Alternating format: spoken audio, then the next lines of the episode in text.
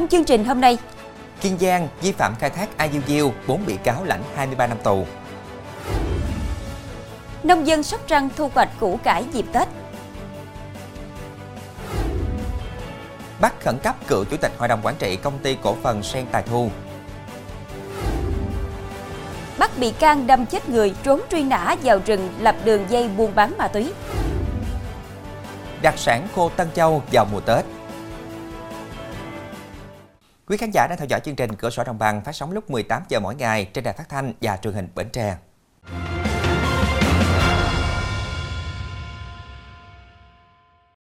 Thưa quý vị, Công an huyện Châu Thành, tỉnh Tiền Giang đang tạm giữ Phan Thanh Điền, sinh năm 2002, ngụ huyện Vĩnh Hưng, tỉnh Long An để điều tra làm rõ về hành vi vận chuyển hàng cấm, mà cụ thể là thuốc lá lậu. Điền khai nhận vận chuyển thuê thuốc lá từ huyện Bình Hiệp, tỉnh Long An đến tỉnh Bến Tre để giao cho một người tên Thái.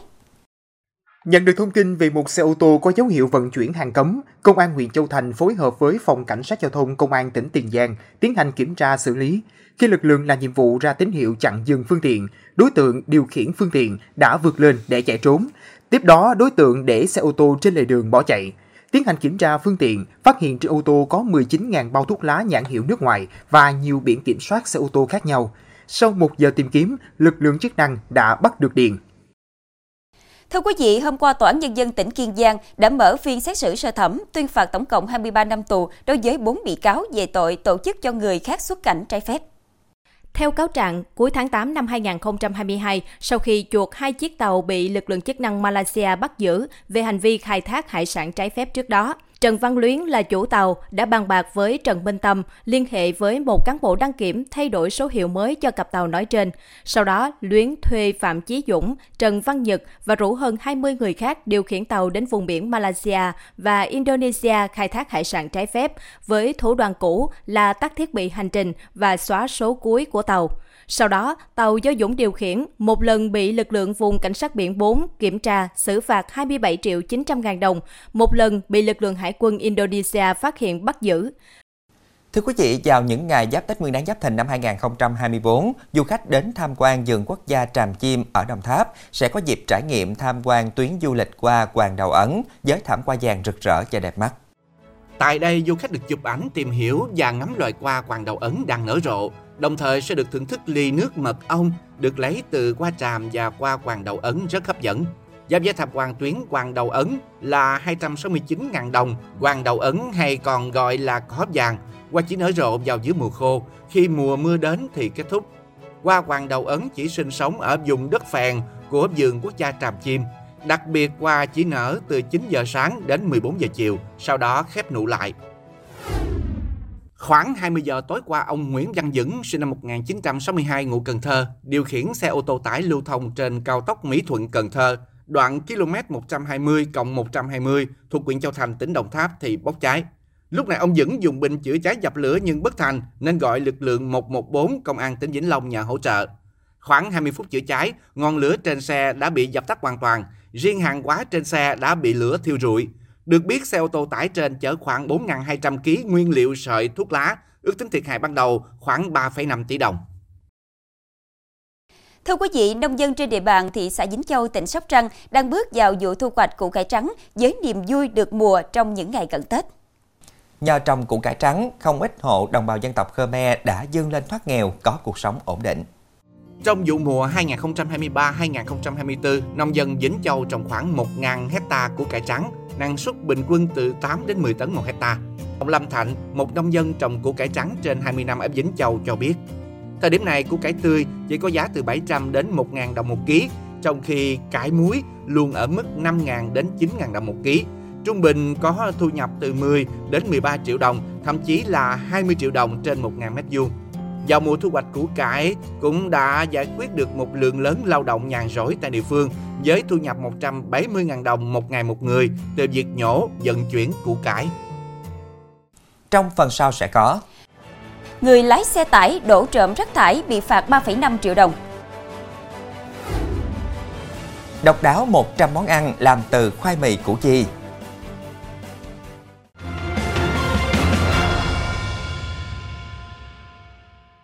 Tại thành phố Hồ Chí Minh, người đàn ông lái xe tải đổ rác thải trên đường Trần Hải Phụng thuộc xã Vĩnh Lộc B, huyện Bình Chánh vừa bị Ủy ban nhân dân xã Vĩnh Lộc B phạt hành chính số tiền 3,5 triệu đồng.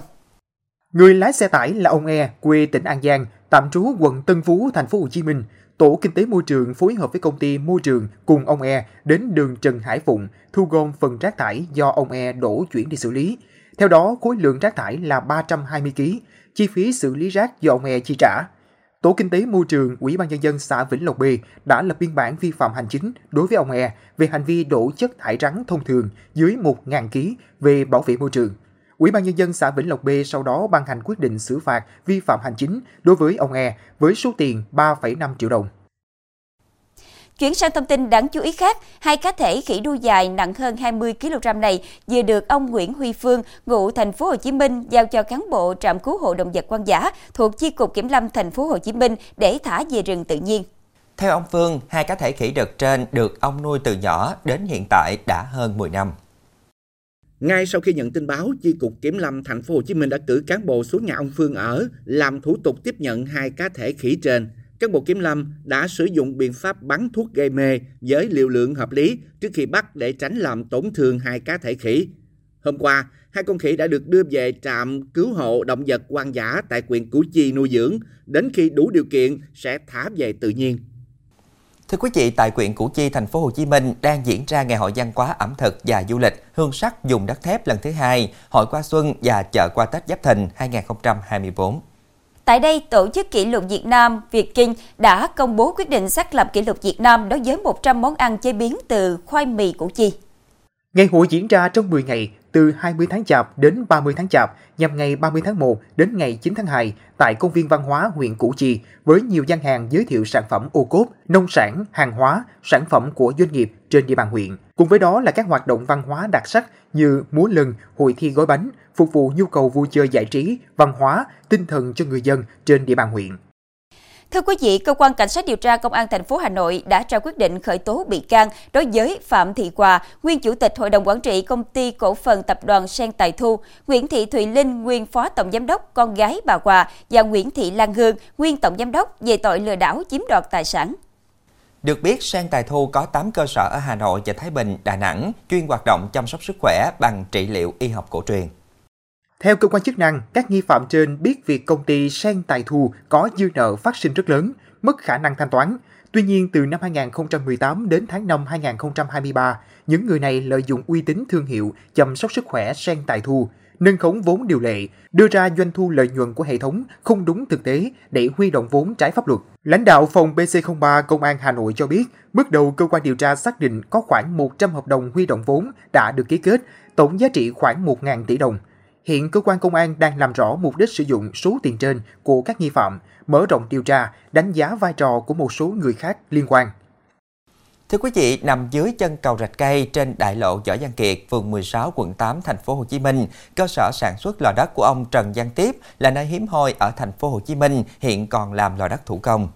Năm nay, xưởng sản xuất bếp lò đất của ông Trần Văn Tiếp ảm đạm, lượng đơn đặt hàng giảm mạnh, nhân công làm lò cũng thư vắng.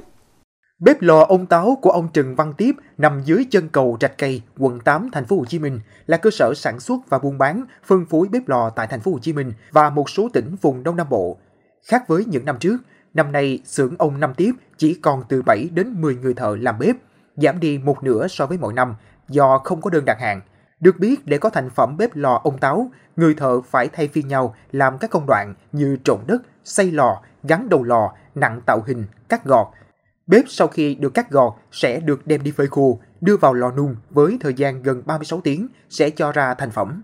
Năm nay giá bếp ông táo không tăng, chỉ dao động từ 40.000 đồng đến 200.000 đồng tùy kích thước. Hiện lượng hàng lò của xưởng ông Năm Tiếp luôn sẵn sàng phục vụ khách hàng.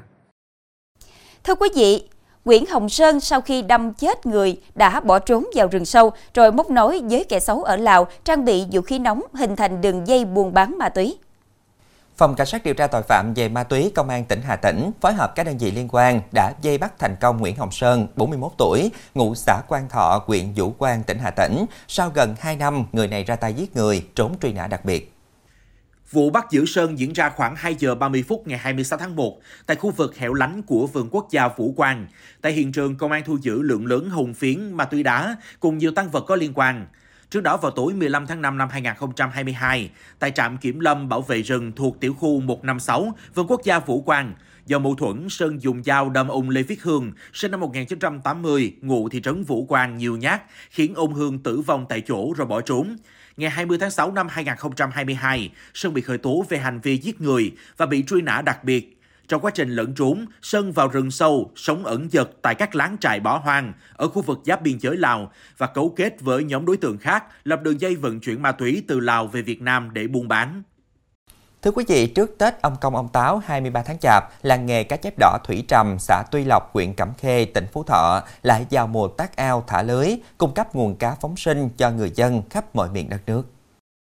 Tại làng Thủy Trầm, người dân bắt đầu nuôi cá chép đỏ từ khoảng tháng 7 âm lịch cho đến trước ngày Tết ông Công ông Táo khoảng một tuần là bắt đầu xuất bán cho thương lái. Đặc điểm của cá chép đỏ nuôi tại làng Thủy Trầm là thân hình thoi, màu đỏ sặc sỡ hoặc đỏ ánh vàng và có hai đôi râu. Với ngoại hình bắt mắt, cá chép đỏ Thủy Trầm luôn được thị trường rất ưa chuộng. Trong phần sau của chương trình, Thử thách dược năm cực trên xe lăn. Đặc sản khô Tân Châu vào mùa Tết.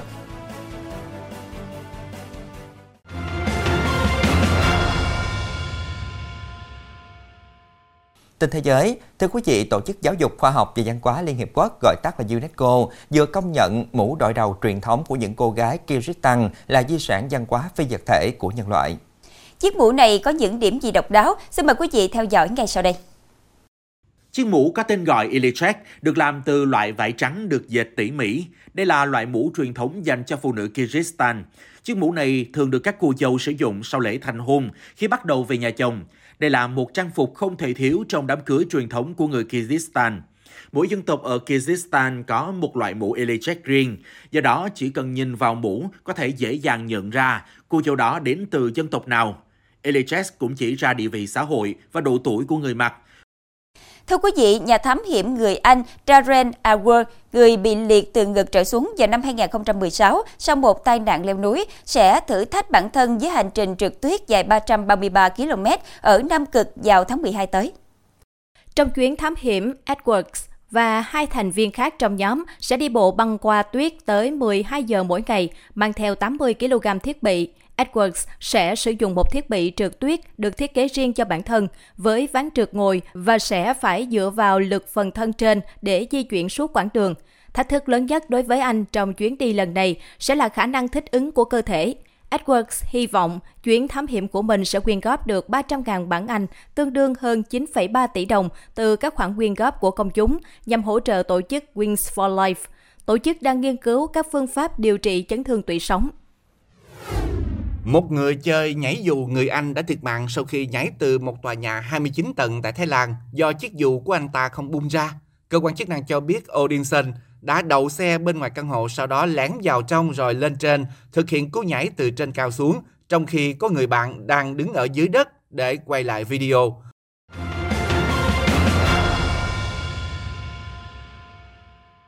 Thưa quý vị, chỉ còn hơn một tuần nữa là đến Tết Nguyên đán Giáp Thìn 2024. Hiện tại không khí tại các cơ sở làm khô trên địa bàn thị xã Tân Châu, tỉnh An Giang đang tất bật chuẩn bị nguồn hàng cung ứng thị trường Tết đã mang đến nét đặc trưng cho vùng biên Tân Châu, tỉnh An Giang. Nằm giữa dòng sông Tiền và sông Hậu, thiên nhiên đã ưu đãi mang đến cho Tân Châu nguồn cá thiên nhiên dồi dào và nhiều món ăn đặc sản. Nhưng để chế biến con cá được dùng lâu, người dân vùng đầu nguồn đã làm nên những món cá khô mà đặc sản là khô cá bổi và cá lóc. Vào thời điểm cận Tết, không riêng gì các cơ sở tại vùng biên mà tại nội ô, vựa khô Quốc Dũng, phường Long Phú, nhân công lao động cũng ráo riết chuẩn bị các đơn hàng cho khách sĩ, đồng thời để tạo điểm nhấn cho sản phẩm. Vựa khô còn dán những câu chúc mừng năm mới trên từng sản phẩm để khách hàng dễ dàng làm quà tặng cho người thân, bạn bè gần xa. Tận dụng lợi thế nguồn thủy sản đầu nguồn, đặc biệt là nguồn cá cơm thiên nhiên. Tết năm nay tại cơ sở khu 9T, phường Long Thạnh đã nghiên cứu và cho ra mắt món bánh tráng cá cơm và cá cơm xé giòn. Khi nhắc về các loại cá khô có mặt trên thị trường Tân Châu với đa dạng các loại như cá bổi, cá chạch, cá chèn, cá lăng, cá sửu, trong đó cá lóc đã có nhiều loại như khô cá lóc xẻ, cá lóc sợi, gò má cá lóc. Vào dịp Tết, các mặt hàng này luôn nhận được sự đón nhận của đông đảo khách hàng và để tiếp cận thị trường tốt hơn, các cơ sở chế biến khô cũng đã tận dụng mạng xã hội để đăng tải, quảng bá hình ảnh, từ đó mở rộng thị trường. Sự cẩn thận tỉ mỉ trong từng khâu chế biến, quan tâm, đầu tư đến chất lượng sản phẩm và thiết kế mẫu mã bao bì phục vụ thị trường Tết của các cơ sở chế biến khô trên địa bàn thị xã Tân Châu đã mang đến sự sôi động và không khí Tết đang đến gần, hứa hẹn con cá khô, đặc sản của vùng đất Tân Châu sẽ được sự đón nhận của khách hàng gần xa để mọi người sẽ được thưởng thức và cảm nhận hương vị cá khô thơm ngon của vùng đất thượng nguồn sông Tiện. Thông tin vừa rồi cũng đã khép lại chương trình hôm nay. Hẹn gặp lại quý khán giả vào lúc 18 giờ ngày mai trên đài phát thanh và truyền hình Bến Tre. Hải Đăng Quỳnh Như xin kính chào tạm biệt và kính chúc quý khán giả một buổi tối với thật nhiều điều tốt lành.